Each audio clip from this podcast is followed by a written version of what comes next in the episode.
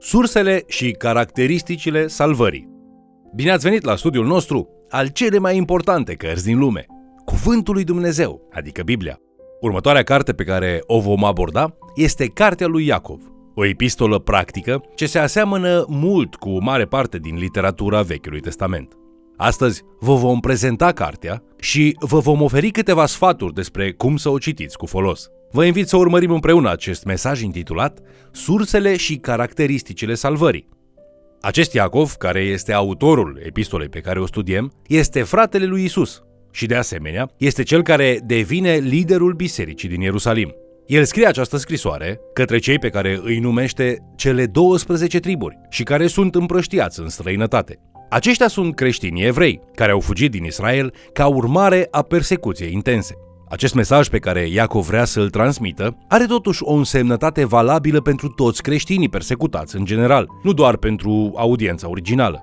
Epistola lui Iacov este inclusă între epistolele generale, ceea ce înseamnă că este o scrisoare scrisă pentru o audiență mai largă și este numită după autorul său și nu după destinatarul ei.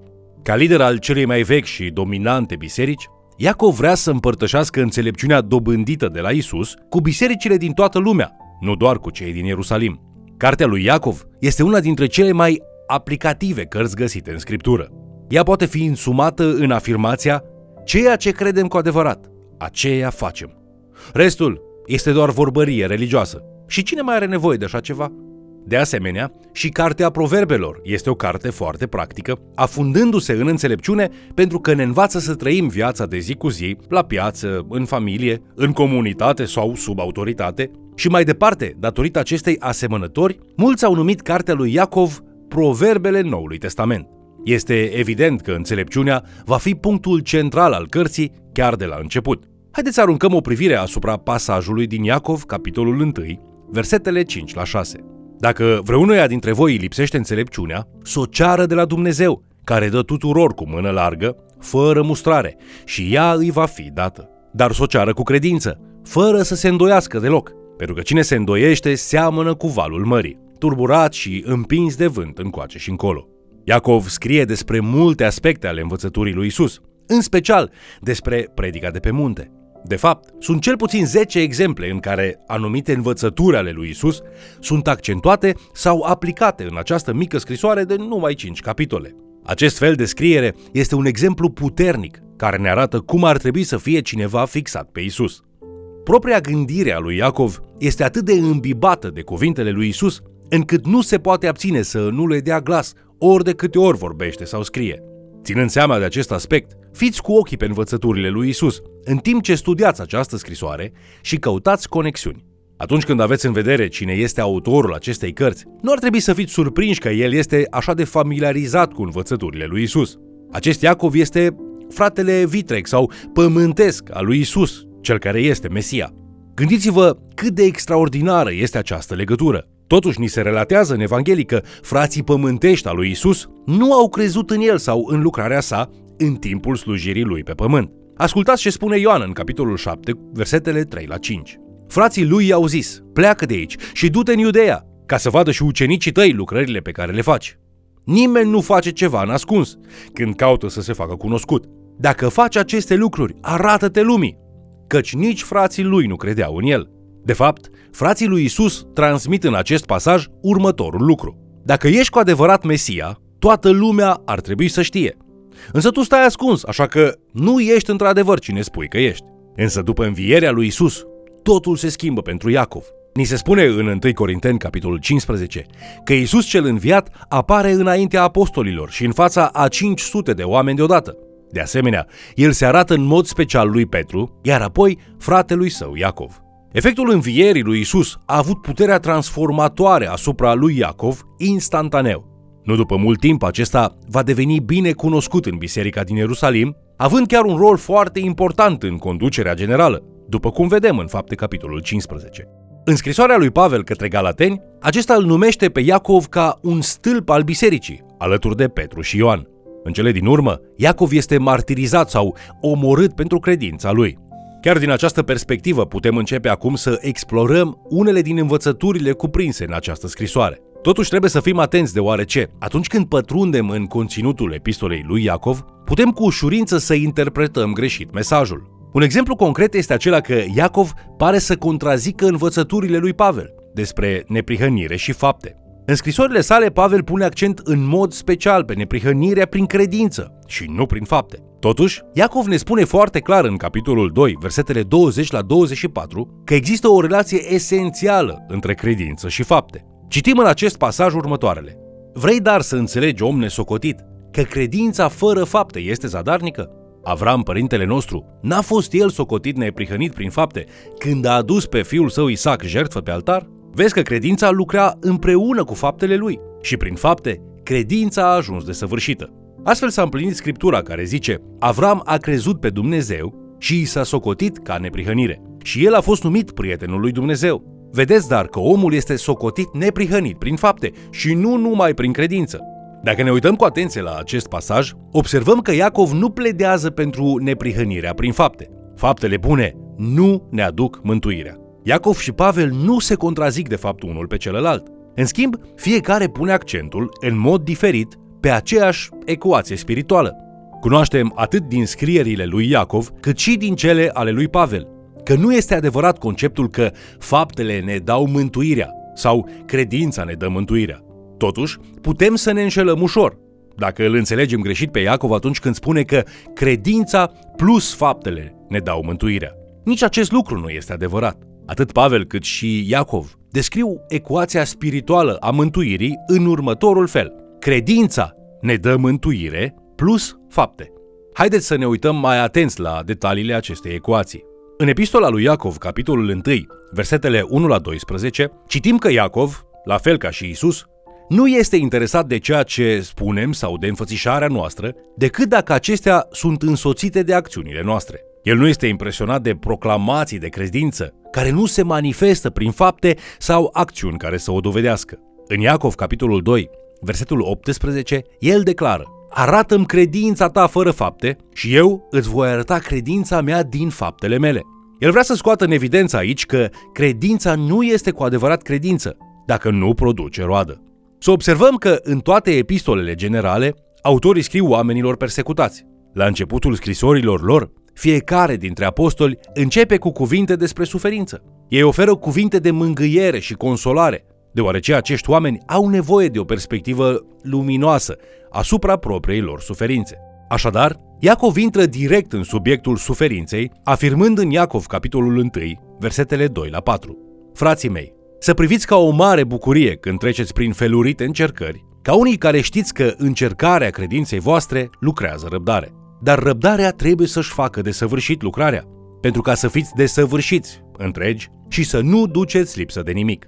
De fapt, Iacov spune că atunci când tot felul de încercări se îngrămădesc în viețile noastre, frații mei și surorile mele, nu le respingeți ca pe niște intruși, ci mai degrabă poftiți-le ca pe niște prieteni. Cu toți avem încercări. Ceea ce îi separă pe oameni nu este dacă au sau nu au probleme, ci cum știu să le gestioneze. Iacov explică în felul următor. Când vine o furtună în viața ta și ești testat, perioada testării te va aduce adeseori într-un punct în care nu vei ști ce să mai faci. Când atingi acel punct și când realizezi că ai nevoie de înțelepciune dincolo de puterea ta, atunci, spune Iacov, lasă ca testul credinței să te ducă la încrederea deplină în Dumnezeu. Cere-i Tatălui tău ceresc și El îți va da cu bucurie din înțelepciunea Lui. Apoi, după ce se potolește furtuna și acționezi conform cu înțelepciunea primită de la Dumnezeu, atunci vei primi cununa vieții. Ce înseamnă aceasta? Înseamnă că vei trăi viața pe care ai fost menit să o trăiești în Iisus Hristos. Iacov spune că așa ar trebui să arate viața de credință. Acum, chiar în mijlocul acestui pasaj al încercărilor, Iacov schimbă subiectul și începe să vorbească despre ispitirea de a păcătui. Aceasta, de asemenea, este un anumit tip de încercare, însă nu este o încercare trimisă de Dumnezeu. Iacov spune în capitolul unu, versetele doisprezece la treisprezece, Ferice de cel ce rabdă ispita, căci după ce a fost găsit bun, va primi cununa vieții, pe care a făgăduit-o Dumnezeu celor ce-L iubesc. Nimeni când este ispitit să nu zică, sunt ispitit de Dumnezeu, căci Dumnezeu nu poate fi ispitit ca să facă rău și El însuși nu ispitește pe nimeni. Este evident că aici Iacov este preocupat să explice sursa luptelor noastre. Furtunile pe care le descria mai devreme pot veni de la Dumnezeu, dar ispita de a păcătui cu siguranță nu vine de la Domnul. Potrivit lui Iacov, atunci când suntem ispitiți să păcătuim, este imposibil ca această ispită să vină de la Dumnezeu, pentru că Dumnezeu nu ispitește pe nimeni să păcătuiască. Atunci de unde vine această ispită de a păcătui? Iacov ne spune în versetele paisprezece la cincisprezece: ci fiecare este ispitit când este atras de pofta lui însuși și momit. Apoi pofta, când a zămislit, dă naștere păcatului. Și păcatul, odată făptuit, aduce moartea. Iată și răspunsul nostru. Ispita de a păcătui vine dinăuntrul nostru, din impulsurile noastre egoiste, din umanitatea noastră păcătoasă și plină de greșeală. Vine din păcatul care încă sălășluiește în inimile noastre până când vom fi înnoiți pe deplin. Ideea redată de Iacov se aseamănă oarecum cu pescuitul. La fel cum un pește care vede un vierme în cârlig sub apă și tu vezi ceva ce îți dorești, ceva ce se poate numi momeală. Aceasta este o ispită prin vederea momelii. Apoi te gândești la ce ai văzut și continui să te gândești la momeală iar și iar, încercând să te hotărăști dacă să mergi după ea sau nu. În timp ce te gândești, începi să tânjești după acea momeală tot mai mult. Acesta este punctul culminant al ispitei. Păcatul rămas în inimile noastre vrea întotdeauna să se joace cu aceste ispite. Este important să facem o distincție aici. Ispita în sine nu este un păcat. Așadar, aceasta nu înseamnă că ar trebui să fim împăcați sau liniștiți atunci când ne găsim mereu într-o stare de ispitire, deoarece adesea ispita conduce în cele din urmă la un act vădit de păcat. În calitate de ucenici ai lui Isus, Iacov ne spune că nu ar trebui să ne punem în mod voit într-o confruntare cu ispita de a păcătui.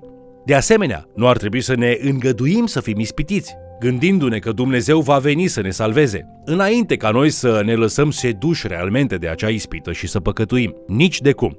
Biblia ne spune mereu să fugim de ispită, să facem tot ce ne stă în putință ca să evităm ispita. Dacă te joci cu ea, te va prinde în cursa ei în cele din urmă. Miezul acestui pasaj este pur și simplu acesta. Vrei să te lași învins de păcat sau vrei să învingi păcatul?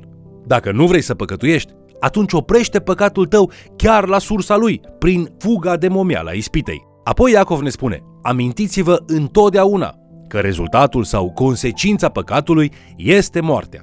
Consecințele păcatului sunt întotdeauna devastatoare și nu numai pentru persoana care alege să păcătuiască. Păcatul nu va distruge doar viața ta, ci și a familiei tale, a bisericii, și va pârjoli orice va prinde în cale. Păcatul va găsi o cale de a te distruge în întregime, pe tine, dar și pe cei din jurul tău. Așadar, ca ființe umane stricate și pline de greșeală, care însă caută părtășia cu un Dumnezeu perfect, ce trebuie să facem? Iacov ne dă o puternică rețetă pentru problema păcatului, sfătuindu-ne în capitolul patru cu versetul șapte. Supuneți-vă dar lui Dumnezeu, împotriviți-vă diavolului și el va fugi de la voi. Dumnezeu ne dă puterea de a omorî păcatul și de a fugi de ispită.